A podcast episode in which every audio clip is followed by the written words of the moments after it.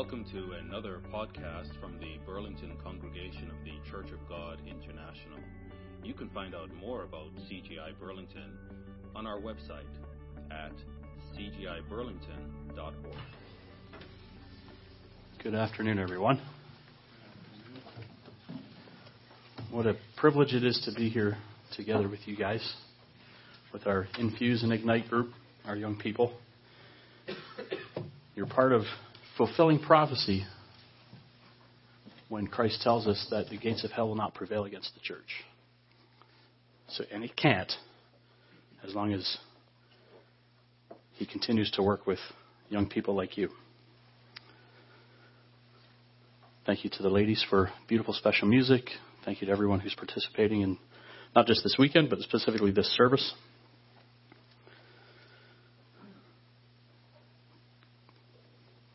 Captain Joseph Charles Plumb Jr. is another American hero. He was born in 1942 in Gary, Indiana, which is a suburb of Chicago, Illinois, on Lake Michigan, just on the south side of Lake Michigan, southeast of downtown Chicago. He then grew up in the state of Kansas, first of all in rural Kansas, before moving to Kansas City, where he went to high school. When he graduated high school, he joined the U.S. Naval Academy, where he earned his Navy Wings of Gold in 1966. Serving in Vietnam, he was assigned to the aircraft carrier, the USS Kitty Hawk. You may recall the word Kitty Hawk was the first place where flight took place with the uh, Orville and Wilbur Wright in, in Kitty Hawk, North Carolina, in about 1903. He served on the aircraft carrier USS Kitty Hawk, where he successfully flew 74 missions in conflict in Vietnam. 74. He was, those of you who grew up in the 80s or who have been to Canada's Wonderland, will have heard the phrase Top Gun. He was a true Top Gun. He was a true Top Gun. But, after, despite 74 very successful missions, no one, not even Charlie Plumb, is invincible. And something went terribly wrong on mission number 75. He lived to tell about it, thankfully. But what happened much later on in his life provides the backdrop for what we're going to discuss today. Watch and listen to what Charles Plumb, who is now a motivational speaker, tells us about what happened much later on after he, his Mission 75 failed. Might need some help up here. Oh, Daniel's got it.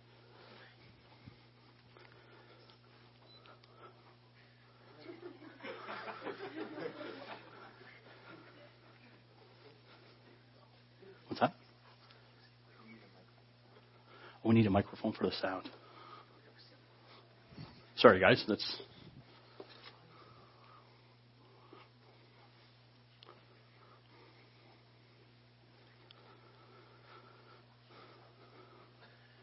So again, he talks now about his 75th mission.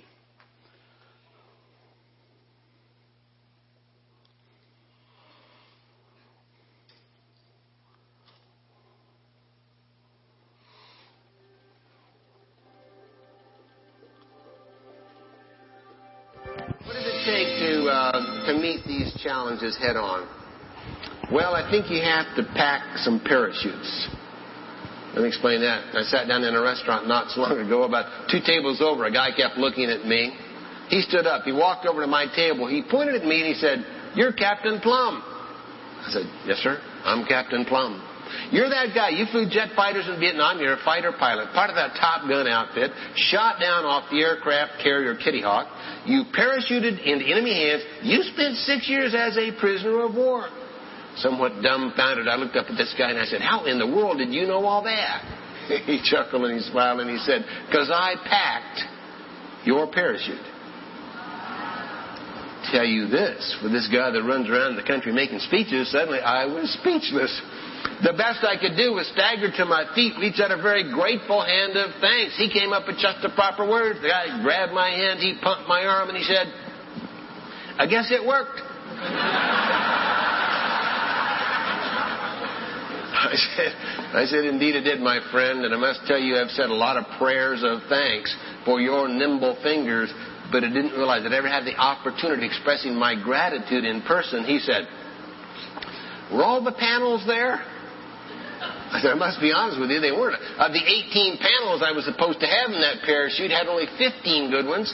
Three of the panels were torn, but it wasn't your fault, it was mine.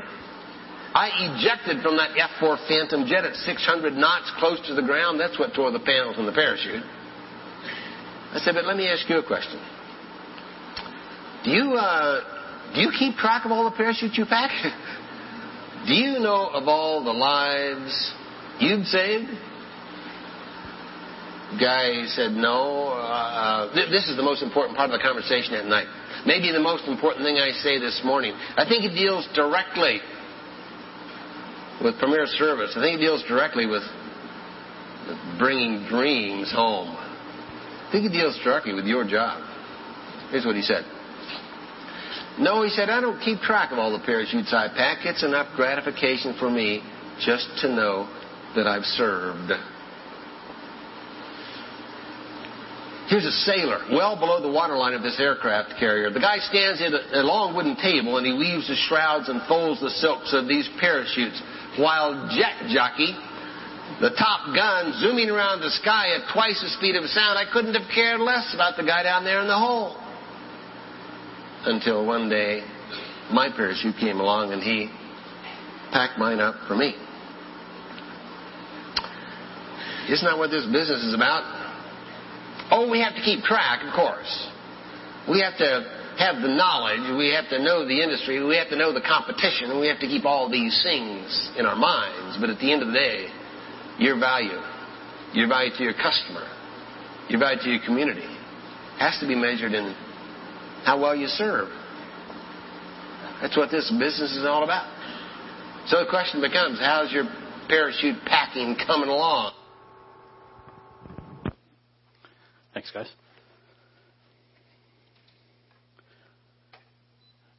We're all like Charlie Plumb.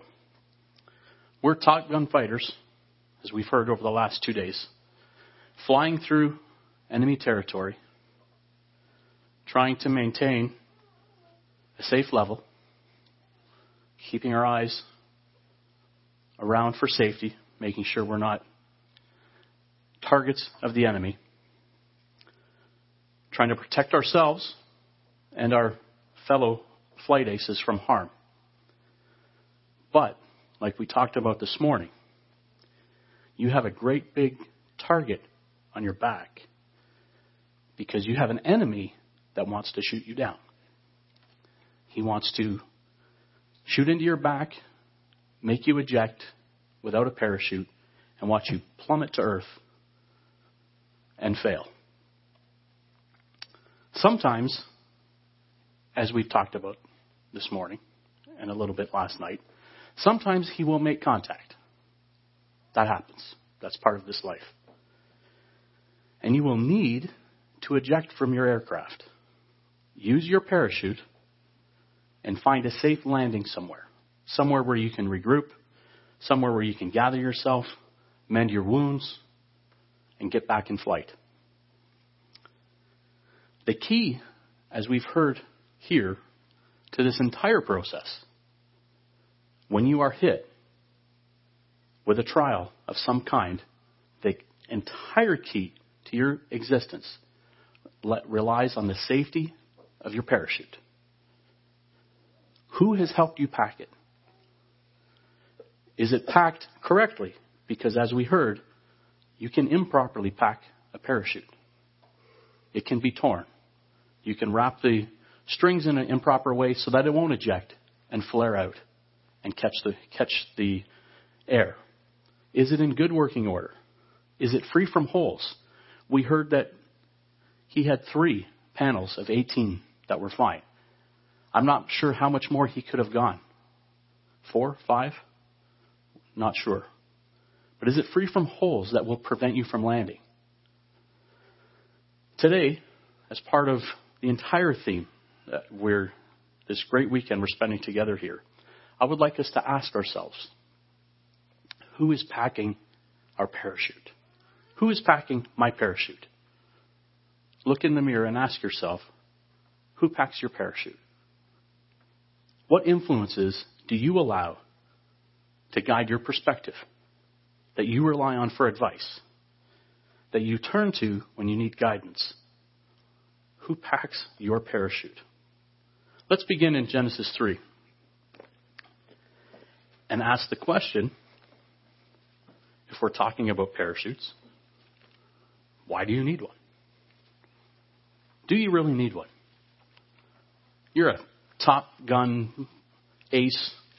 It's been 74 missions. You've had no need of a parachute.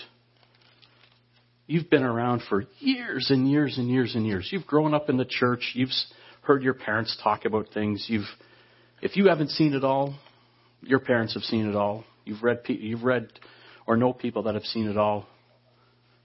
You've never, you've lived as we've talked about in the morning baptism session. You've lived a blameless life as the Bible defines blamelessness. You've, in your quest to become baptized, realized that you didn't need to turn around like others have because you've been going in the right direction. You just need to, to make that commitment to Jesus Christ. So, do you really need a parachute? Do you need something? You need a safety plan? What does a parachute do?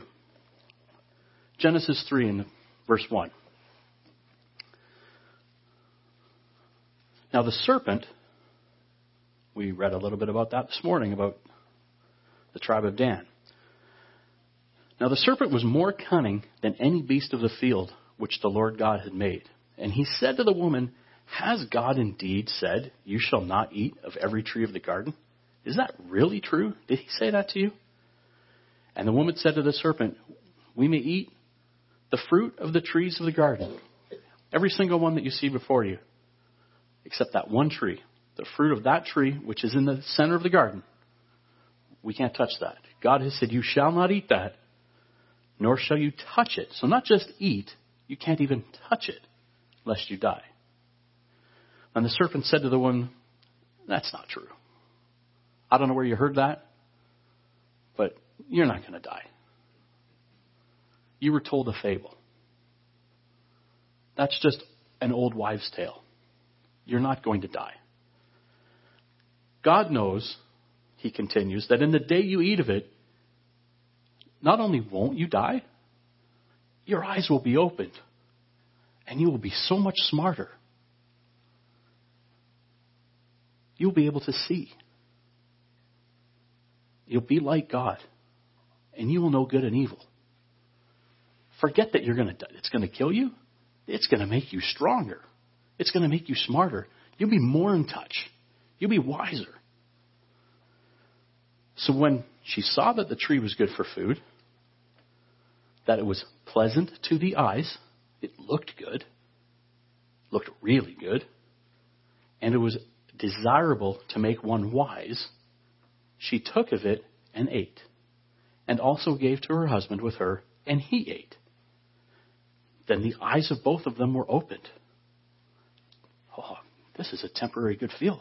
He was right. My eyes are opened. I, I see things. I don't like what I see. What's this nakedness? I'm not comfortable with what I see, but he was right. My eyes are open. And they knew that they were naked, and they sewed fig leaves together and made themselves covering. From the beginning of recorded time, and this is the beginning of recorded time. Satan doesn't want anyone, anyone, to be in harmony with God. No one. He wants no one to be in harmony with God. He doesn't want anyone to live forever. He doesn't want anyone. In fact, he blatantly lied to say that you want to live forever? Do it this way. Not that way. Do it this way. Knowing that this way is instant death. Death. Not instant, but guaranteed death. He doesn't want us to be at one with God in paradise. It's, he doesn't want it. In fact, it is his modus operandi. It is what drives him every day, if you can say that about the spirit world. And he will do anything, anything, anything that he can to prevent that from happening. Anything. Whatever it takes to prevent you from being there, he will do. He will try. He doesn't like us getting together like this. He doesn't like us building friendships in the church. He doesn't like, as Deacon Jan prayed about, something absurd, as absurd as crossing organizational boundaries. Organizational boundaries keep us from seeing each other as children of God. He doesn't like that. He doesn't like us building friendships in the church. He'd rather you go find your fun and friendship elsewhere. He doesn't like you taking a weekend out of your life, a long weekend. We don't, those don't come up very often. You're choosing to spend your long weekend here, together, he doesn't like you learning about his way of life, God's way of life. And he'll do whatever it takes to prevent that. Like what? What will he do? Let's go to 1 John chapter 2.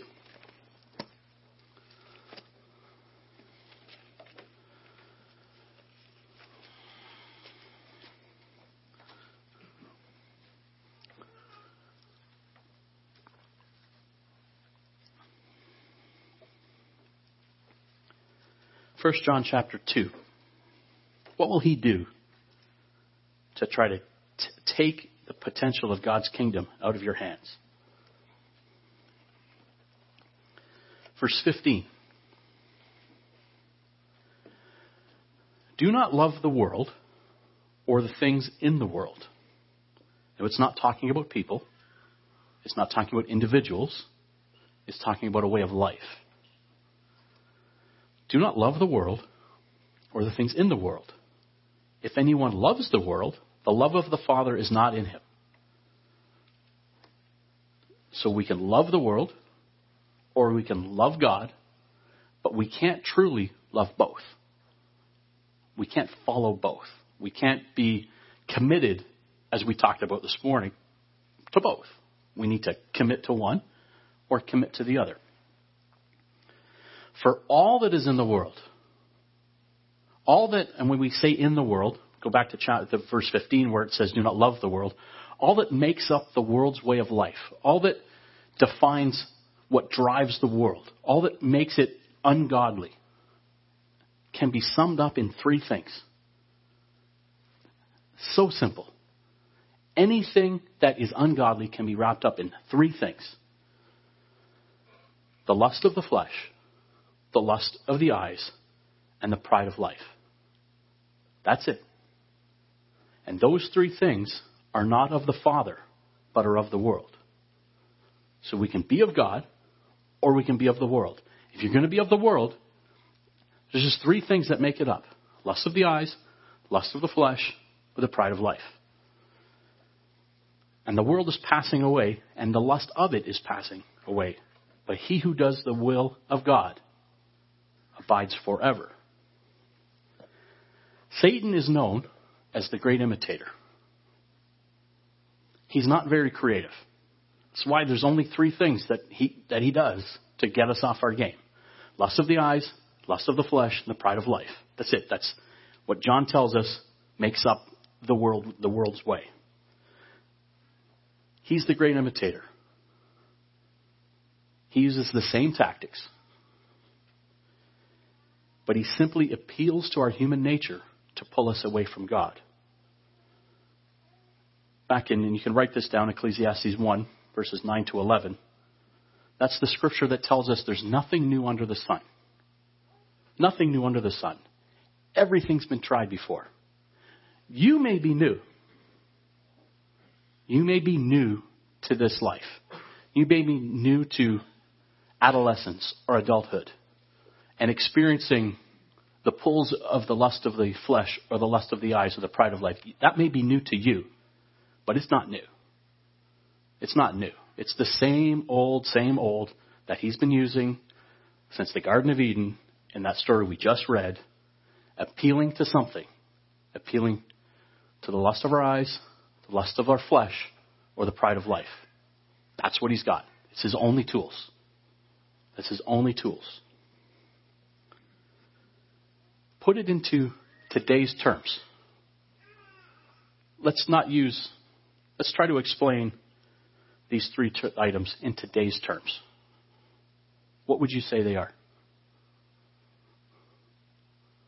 Money, sex, and power.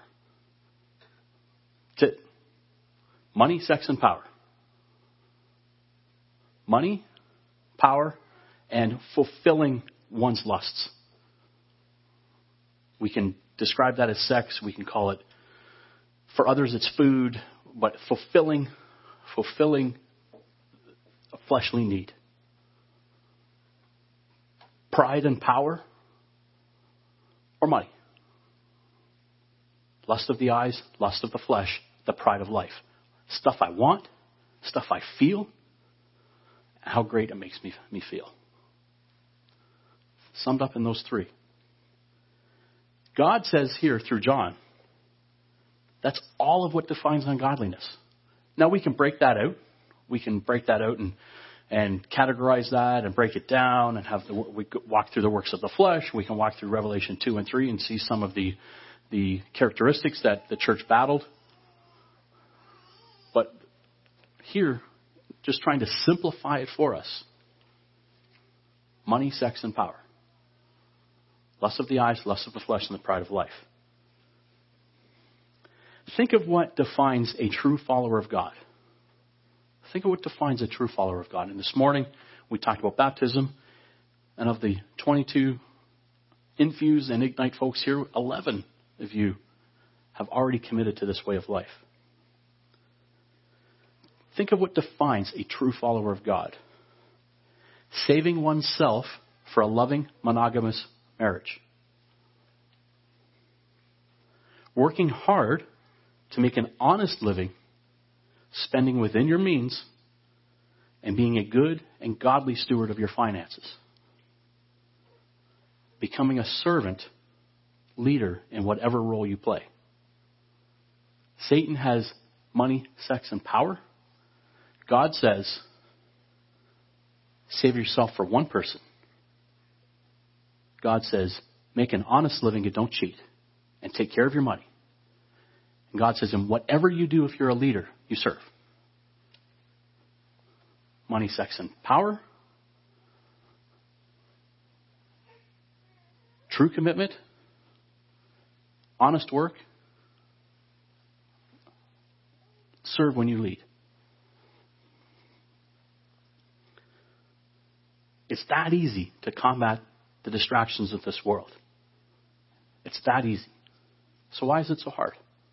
Why has it been so easy for so long for Satan to go to the same toolbox, pull out the same three tools, and get us off our game? Think of these items money, sex, and power. Lust of the eyes, lust of the flesh, and the pride of life. As missiles that Satan will be using to try and shoot you out of the sky. That's what he's using. Leaving you plummeting to your death because you didn't take the time to pack a proper parachute. You didn't take the time to look after your safety. What you need, what you need is a properly packed parachute to help you land safely. Because he'll make a connection once in a while. That's what happens. Whether it's through a trial, whether it's through a stumble, we're not perfect. We stumble. We don't want to. Paul tells us that the spirit is willing and the flesh is weak. I know what I want to do. I know I, I shouldn't be doing this, but sometimes I just can't help myself. We need a properly packed parachute so that when he makes incidental contact, we can land safely. We can regroup. We can mend ourselves and get back in the game. Last night, Pastor Mike asked the question as we go through this conflict in our minds of these choices. And interestingly enough, as we talked about earlier this morning, they were right versus right choices. Seemingly right versus seemingly right choices. What would Jesus do?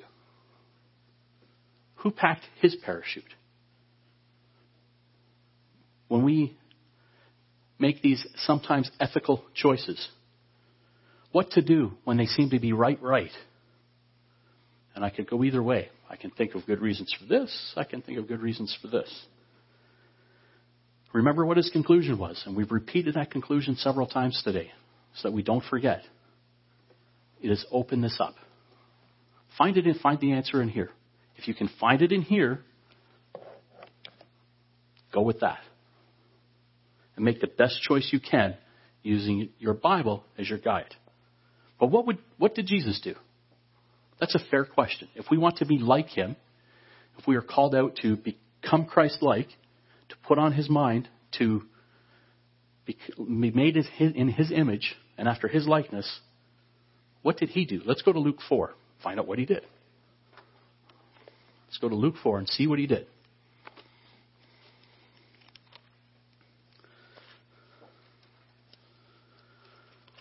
Three times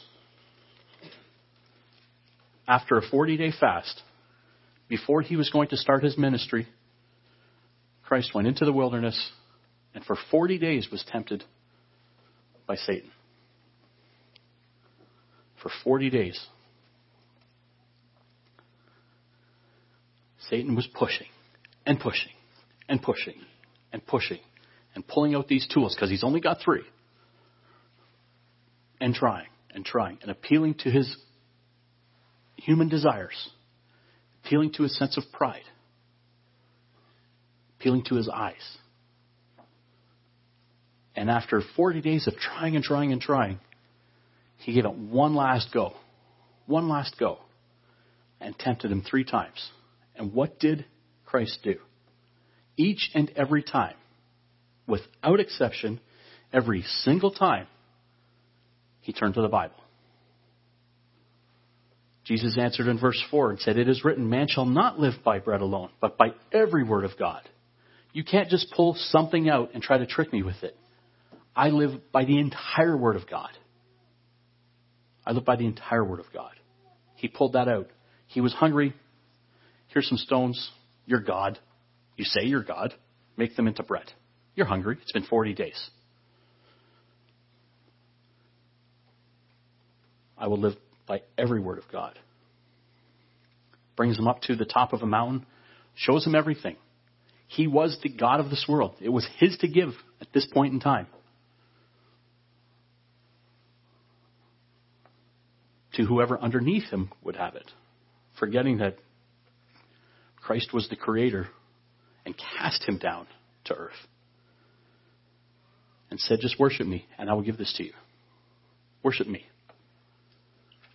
he goes to the scriptures and pulls out, again, from Deuteronomy, from the law. You shall worship the Lord your God, and him only shall you serve. This may sound right, but the Bible tells me this. And I find this in his law, and I'm going to go with this. So then, Lucifer gets tricky. He pulls out a scripture. He says, How about this? I get you're using scripture. Okay, I'll come to your level. Let me throw a scripture at you. He shall give angels charge over you to keep you, and in their hands, lest they shall bear you up, lest you dash your foot against a stone. So throw yourself off. Your word says he'll save you. Go ahead. That's a right, right? That's a, hmm, he's quoting scripture. It looks right to me. You shall not tempt the Lord your God. In context, like we talked about last night, that supersedes whatever you thought that scripture you said meant. Each and every time, he turned to the Bible. Even when the Bible was misused against him. Even when Satan tried to quote and misuse the Bible against him. When it doesn't line up with the overall message of the Bible, the interpretation is wrong. What else does that tell us? What does that tell us?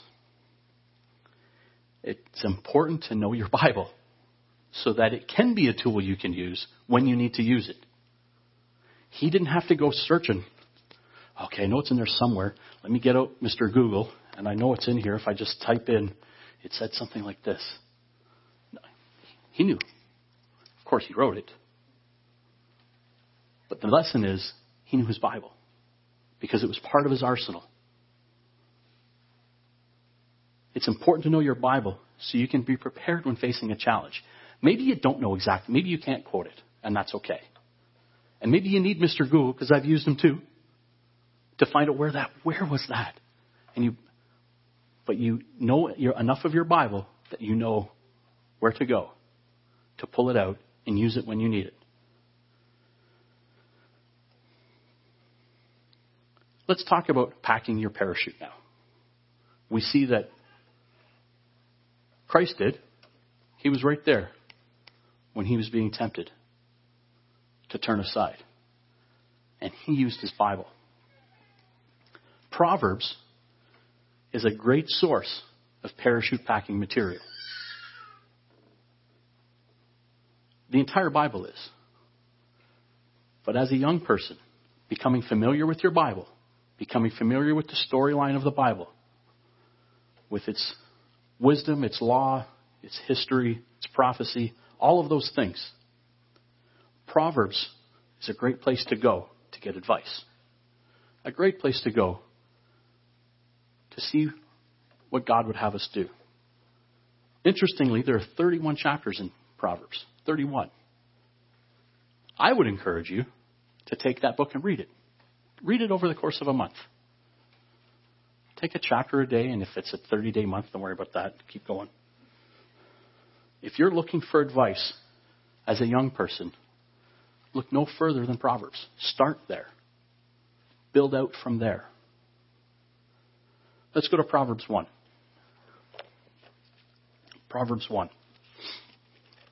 And see what it's talking about.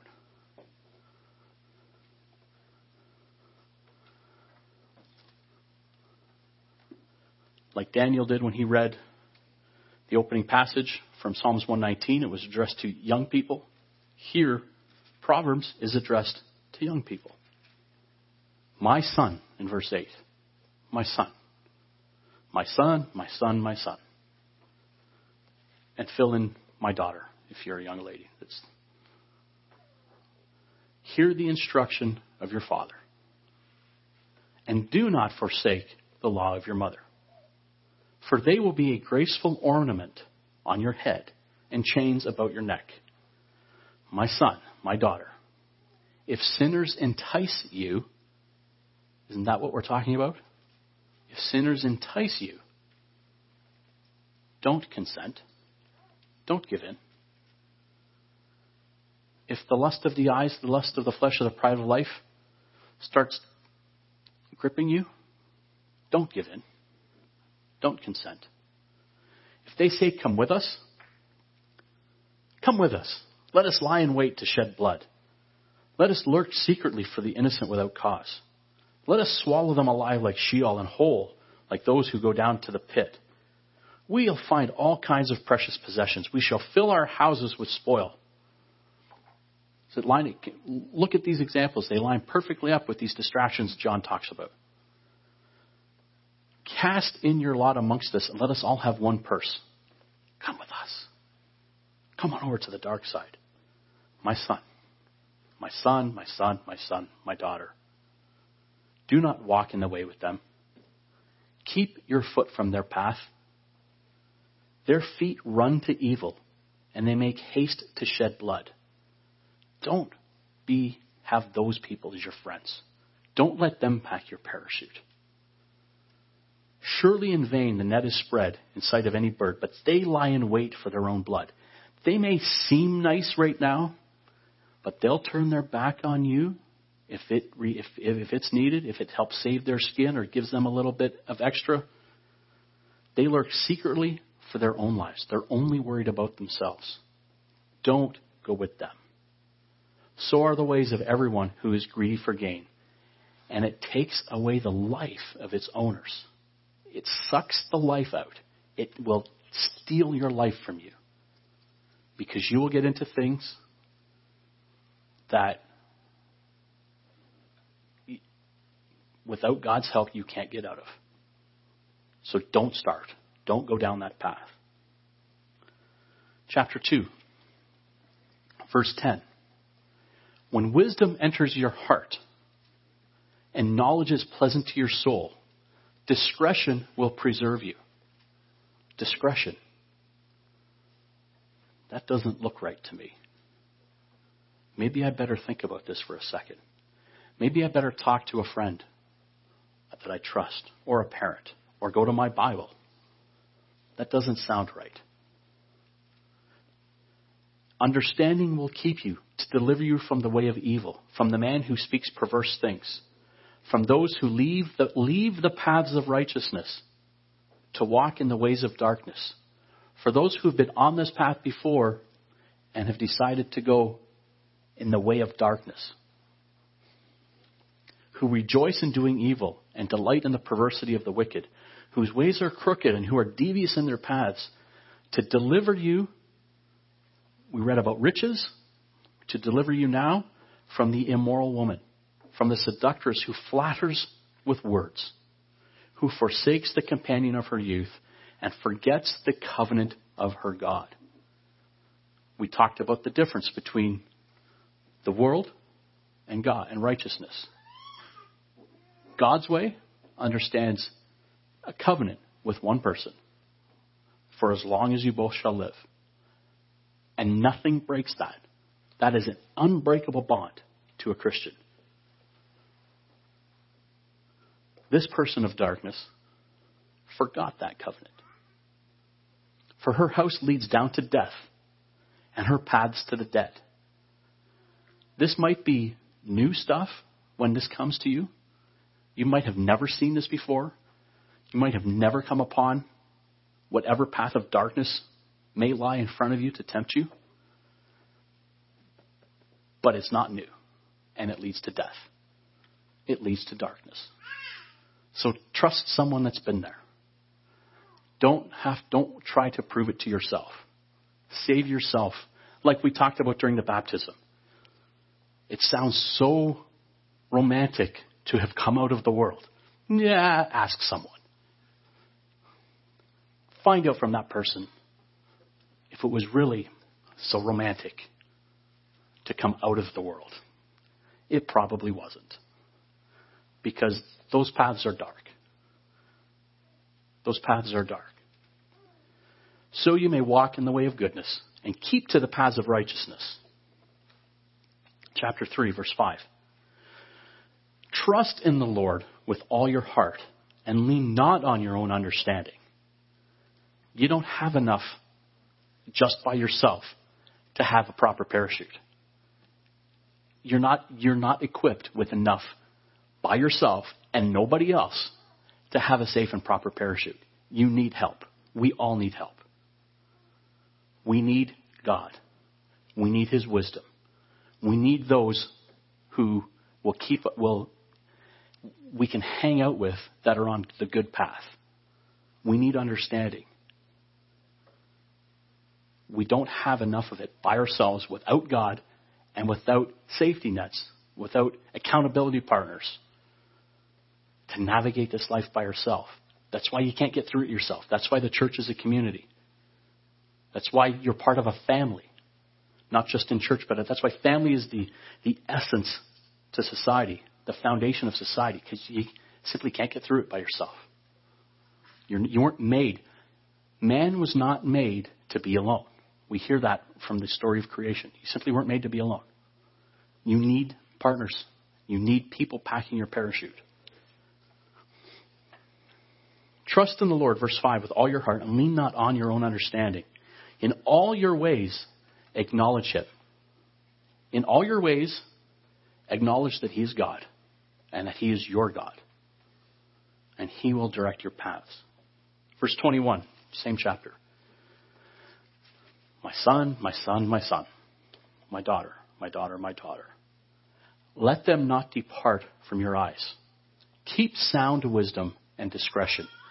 Let wisdom and discretion be part of that parachute. So they will be life to your soul. This path we read of darkness leads to death. Wisdom and discretion breathes life into your soul. We heard that talked about from some of those who lived an ungodly lifestyle and have come into the church. And when they realized it was here, it was this God's love beaming inside them that was unstoppable and provided so much freedom to them.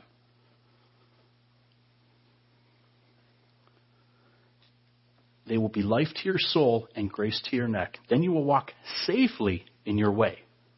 This is what we're, we're talking about how to safely guide in this dangerous world. Wisdom and discretion are part of that safety net. And your foot will not stumble. You won't stumble. When you lie down, you will not be afraid. Fear is in down the dark paths. You're going down this, we read in chapter 2, down this dark path. It leads to death. I'll go along with it, but I don't know where it's going, and it's, it's pretty scary being, this, being here by myself. Wisdom and discretion, God's way, that's the freedom we heard talked about, where I can lie in bed in peace and know that everything, I'm fine. God will protect me, and God has my back. Yes, you will lie down, and your sleep will be sweet. Do not be afraid of sudden terror, nor of trouble from the wicked when it comes. So it's not saying you won't get into trouble. It's not saying you won't have fiery darts fired upon you by your adversary. It'll come. You just don't need to be afraid about it. There's no reason to be afraid because you're on the right path with the right equipment. And from where do we get that wisdom and understanding? From God. From God. Chapter 4. Hear my children, verse 1. Listen, my children, the instruction of a father. And give attention, pay attention to no understanding. For I give you good doctrine. We talk about God's way and living the right way, making good choices. It starts with truth. It starts with, and that's what here in the in 2017 in the Infuse program, we're talking about the the topic is truth in action. And before action, before we know what to do, comes truth. Truth in action. For I give you good doctrine. Do not forsake my law. Don't turn your back on my ways. When I was my father's son, tender and the only one in the sight of my, my mother, he also taught me and said to me, Let your heart retain my words. Keep my commands and live. You want to live? This is the way to live. This way. This way. Why do I know that? Because my dad taught me that. What it says. My dad taught me. And my life has been living proof.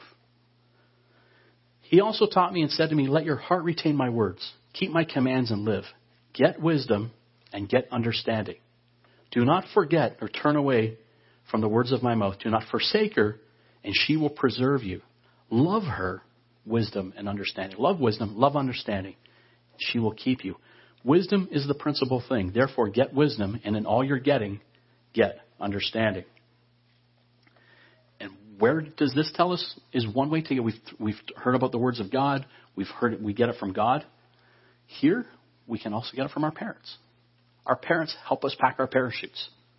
Godly parents help us pack our parachutes. They've been there before. In as we've talked about here, they've in some cases they've been on that dark path. They know it leads to death. They know it's not fun. They know it just looks fun to someone who's never been down that path before. But they know at the bottom there's rocks, there's treachery.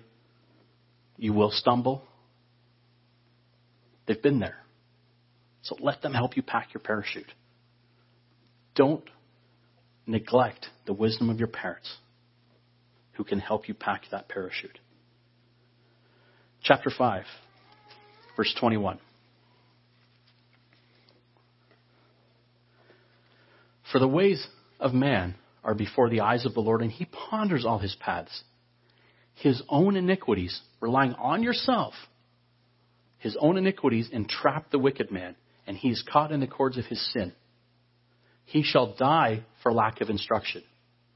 You want a sure way to go down that path of treachery? Don't listen. Don't seek wisdom. Do it all on your own. Don't seek any instruction. You want a sure way to go that way? Don't seek the wisdom of your parents.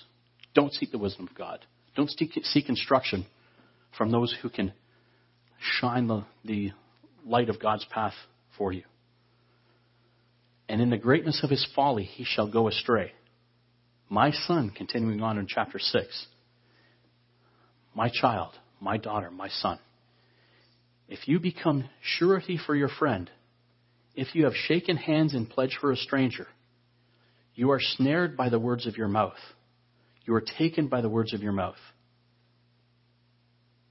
Be careful what you agree to. Be careful what you, what you promise. Verse 20. Again, my son, my daughter, keep your father's command and do not forsake the law of your mother. Bind them continually upon your heart and tie them around your neck. Keep them so front and center that you know exactly where to go. When you roam, when you're out there trying to find your way, and you keep them front and center, it's a light that will lead you right. That light, if you keep them front and center, bind them on your heart, wrap them around your neck, acts as a, as, as a, a headlight, a miner's headlight. And you go, oh, that looks like that dark path I read about. Maybe I'm going to step back and maybe I'll go this way. Oh, that looks safe. I'll keep going this way. Oh, there's someone else I know. They're on the same path as me. Let's go together. All from the instructions of your parents. When you roam, they will lead you. When you sleep, they will keep you. Previously in Proverbs, we saw that when we sleep, we can sleep in peace. And when you awake, they will speak with you. For the commandment is a lamp, and the law is a light. It is not this handcuffing experience to follow God's commandments that limits so many things you can do. And I can't do this, and I can't do that, and I can't play sports on Friday night, and I can't go have fun over here, and I can't sow my wild oats over here. Man, God's way is so limiting. Ask someone who's been down those paths. We did today. And they said, This is freedom. This is the good life. This is the good life. The commandment is a lamp and the law is a light. Reproofs or corrections. Man, it's not fun to be corrected sometimes. But corrections of instruction, corrections for your good, and it's not limited to youth. Trust me when I say we all get corrected. We all do. Is the way of life. Correction for instruction is a way to life, is a way of life. Chapter 12. Let's go forward.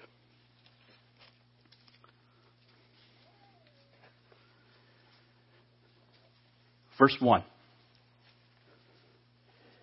Whoever loves instruction loves knowledge, but he who hates correction is stupid. That's, that's big words. That's heavy words. And remember, knowledge, God's way, leads to wisdom and understanding. You can't get to wisdom and understanding without first experiencing knowledge. Knowledge first, and then you build on knowledge God's way, and it allows you to have wisdom and understanding. A good man obtains favor from the Lord, but a man of wicked intentions he will condemn. A man is not established by wickedness, but the root of the righteous cannot be moved. An excellent wife is the crown of her husband, but she who causes shame is like rottenness in her bones. So here we're looking at a spouse as being a source of those who can eventually pack your parachute. An excellent spouse, an excellent wife is the crown of her husband. equally, an excellent husband is the crown of his wife. Verse 15. The way of a fool is right in his own eyes, but he who seeks counsel is wise. He who seeks counsel is wise. And verse 26 the righteous should choose his friends carefully, for the way of the wicked leads them astray. We've got spouses being talked about here as being able to pack your parachute. We've got friends, the right friends, being able to pack your parachute. Verse 20, chapter 23.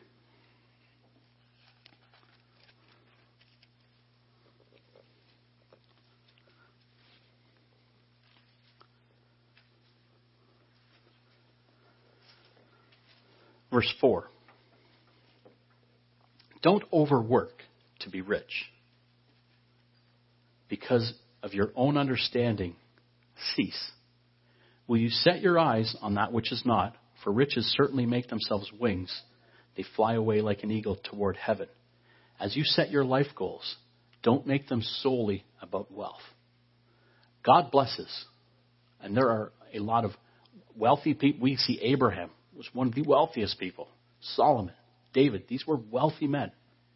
Wealth does not make one evil. But they did not have wealth in their minds. Wealth was a product of their hard work and of God's blessings. But don't make it your life goal. Don't make it your end, your be all and end all. Don't give up all of these things that we talked about on the godly side for the love of money. Look at what we've read, and we've just scoured, we just scoured the surface of just Proverbs, of all those that can help you pack your parachute. God, Christ, the law of God, the Word of God, your parents, your friends, your future mate, your pastors, church leaders, and your church family. You have got around you right now so many things that can help you pack your parachute so that you can land safely in this, fly safely and land in this dangerous world. Your inner circle of trust, your accountability partners. You've heard, likely have heard these phrases. You have an inner circle of trust. You have accountability partners that you are accountable to. Your inner circle of trust should include those who provide wise advice. Only let those into your inner circle that provide you with wise advice that wouldn't tell you to go down this path, but would help shine the light on this path. Keep those people in your inner circle who provide wise advice and true wisdom, who help you find true wisdom. And that true wisdom begins, as you'll read in Proverbs. Check, check it out. Begins with the fear of God. And that fear isn't terror. That fear is a healthy respect and dedication to God. That's where true wisdom begins. Let's go to John 15. John 15.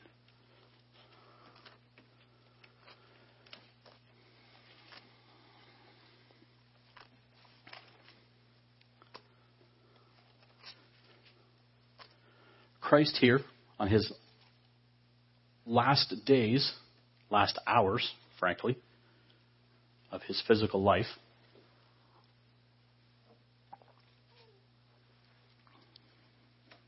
Was with his inner circle of friends, his trusted circle.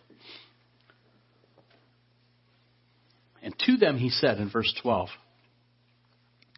This is my commandment, that you love one another as I have loved you. Greater love has no one than this, than to lay down one's life for his friends. You are my friends if you do whatever I command you. No longer do I call you servants, for a servant does not know what his master is doing, but I have called you friends. For all things that I heard from my Father, I have made known to you. Don't forget that as you're looking for these accountability partners, that as you're looking for these people and things to help pack your parachute, don't forget to help someone else pack their parachute too. It's not all about getting your parachute packed. It's making sure that there are 22 parachutes packed in here, properly packed. So help someone else pack theirs. If you see someone going astray, jump in. Do it privately. But we talked about that right versus right yesterday. It may not seem right that I jump in here, but it's not about this life. It's about packing that parachute for the ne- to save someone for the next one. Jump in and pack someone else's parachute. Be that for each other here. Be that for each other here. This is why being part of a community, not just where you go weekly, but part of this growing youth community that we have here is so important. The church, our community, and now our growing Infuse and Ignite community here is part of that safe place that we build in the church. This is where you're safe. You can walk in these doors and know that you'll be safe. That some, something may happen, but I'm safe here. I may need correction. I may need guidance. It may not always be comfortable, but I'm always safe. 100% of the time. I know I'm safe here. Because here, we pack parachutes. Here, that's what we do. We pack parachutes. It's dangerous out there. You go to the top of those stairs, and you leave here tomorrow, and you go on your own, it's not a safe place. It's not a safe place. You walk those streets every day, wherever it is that you walk. And you all walk different lives, you walk different streets every day. But in each of your cases, it's dangerous. You know that. It's not a safe place. And while you're walking those streets, you got this great big bullseye on your back. You put it on every day, and it's there. But underneath that bullseye is your backpack with your parachute. And it may get hit, but you pack that parachute, you'll be okay. You'll be fine. You'll be safe. Help keep us, help us keep this place safe. Help us pack each other's parachutes. Help keep this place safe. People that you're involved with outside of here who don't have a great circle of trust may reach out to you because they're most comfortable with you. Be ready to cushion their blow. They may not understand that they need a parachute. They may not even know what it is. But you can help guide them in the right direction. Steer them away from this path. Try pushing, guiding them over this way to this path. If it's not you, perhaps you guide them to someone who's helped you pack your parachute. Maybe you're not comfortable enough packing parachutes yet, but you know who's packed yours. So guide them over to someone who's packed yours. Let's go to Titus chapter 2 as we begin to conclude. Titus chapter 2, where Brianna read for us today.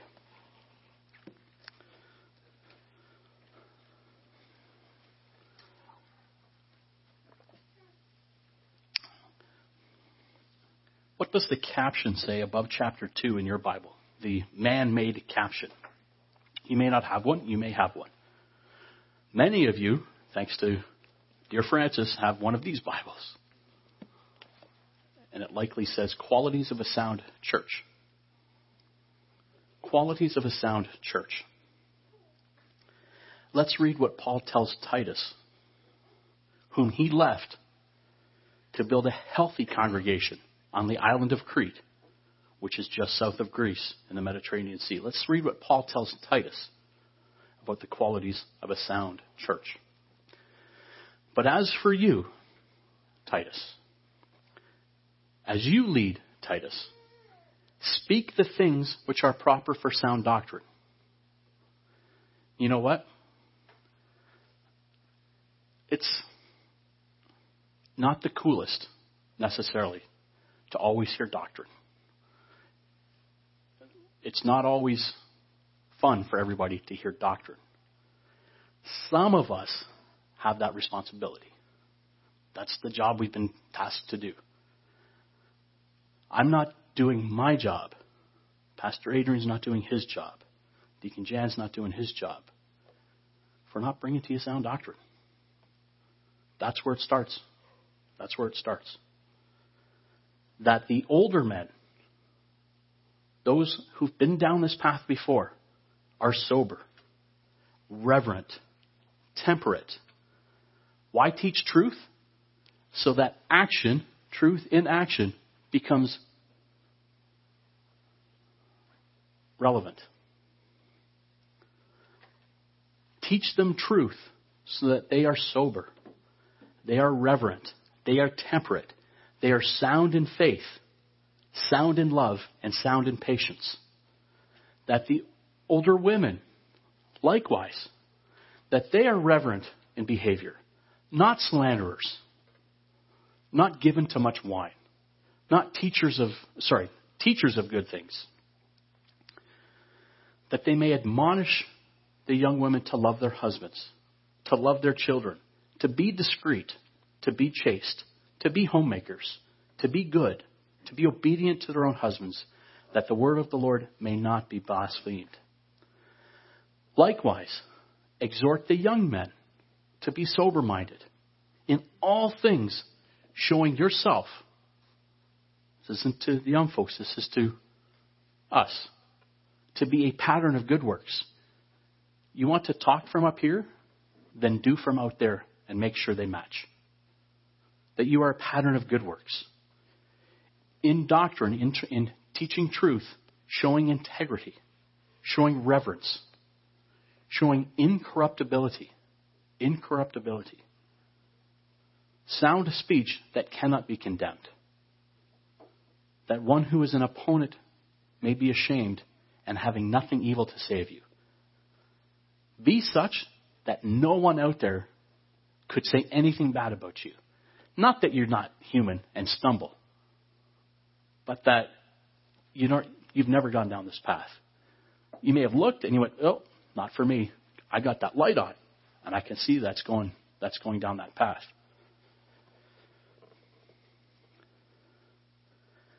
Paul tells Titus to teach God's truth so that the church can continue to regenerate from one generation to the next.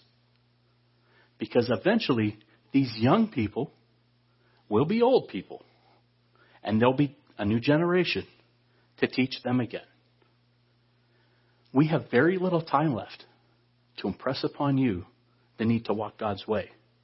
Why is that important? Because one day you'll be up here and you'll be leading Sabbath school and you'll be leading your home and you will have kids and you need to teach them. So if we don't teach you, you can't teach them. And then they can't teach them. And then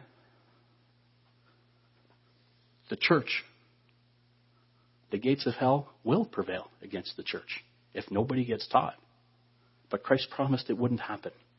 Why? Because there are people here that can pack parachutes. So pack your parachutes so that you can pack someone else's parachute, so that the gates of hell will never prevail, so you can help Christ keep his promise that the gates of hell will never prevail against the church. This truth teaches us how to behave properly in accordance with God's standards. Why is it so important for us to behave in accordance to, with God's standards?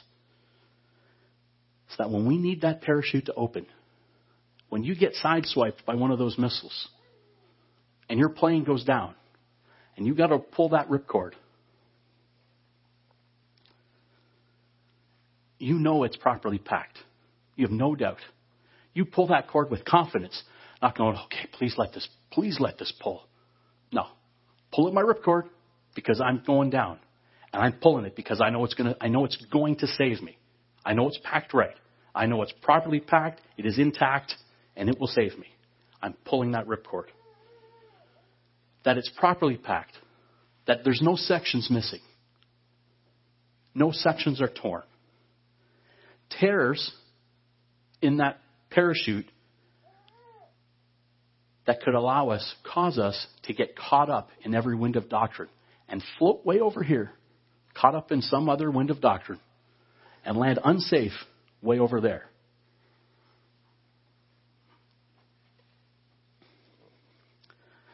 After 31 years of service, Charlie Plumb retired from the Navy with the rank of captain.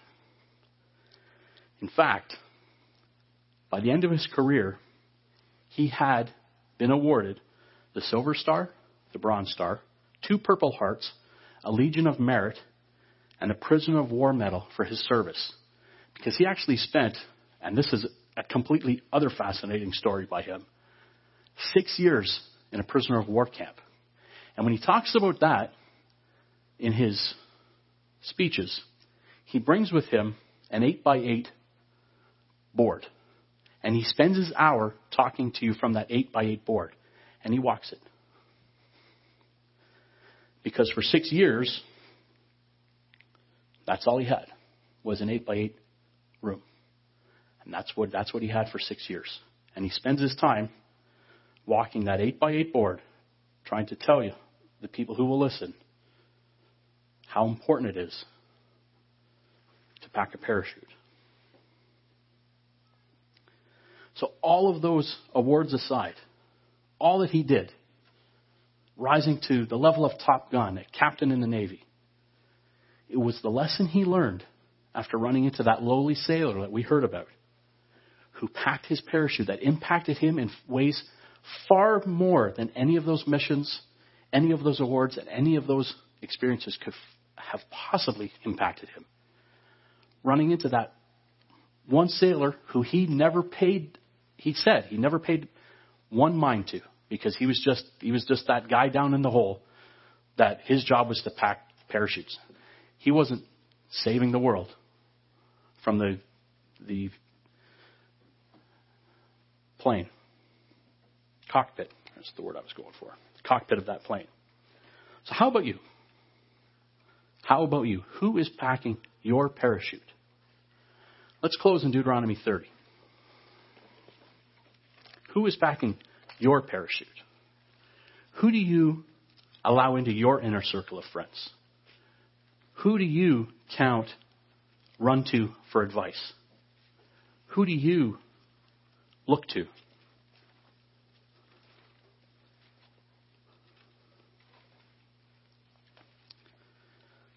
I stand before you today,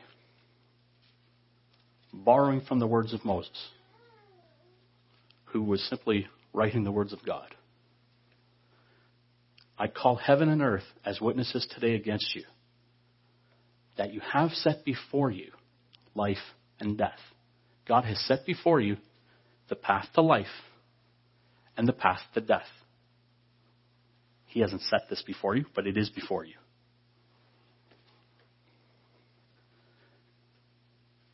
Choose life. Choose this way.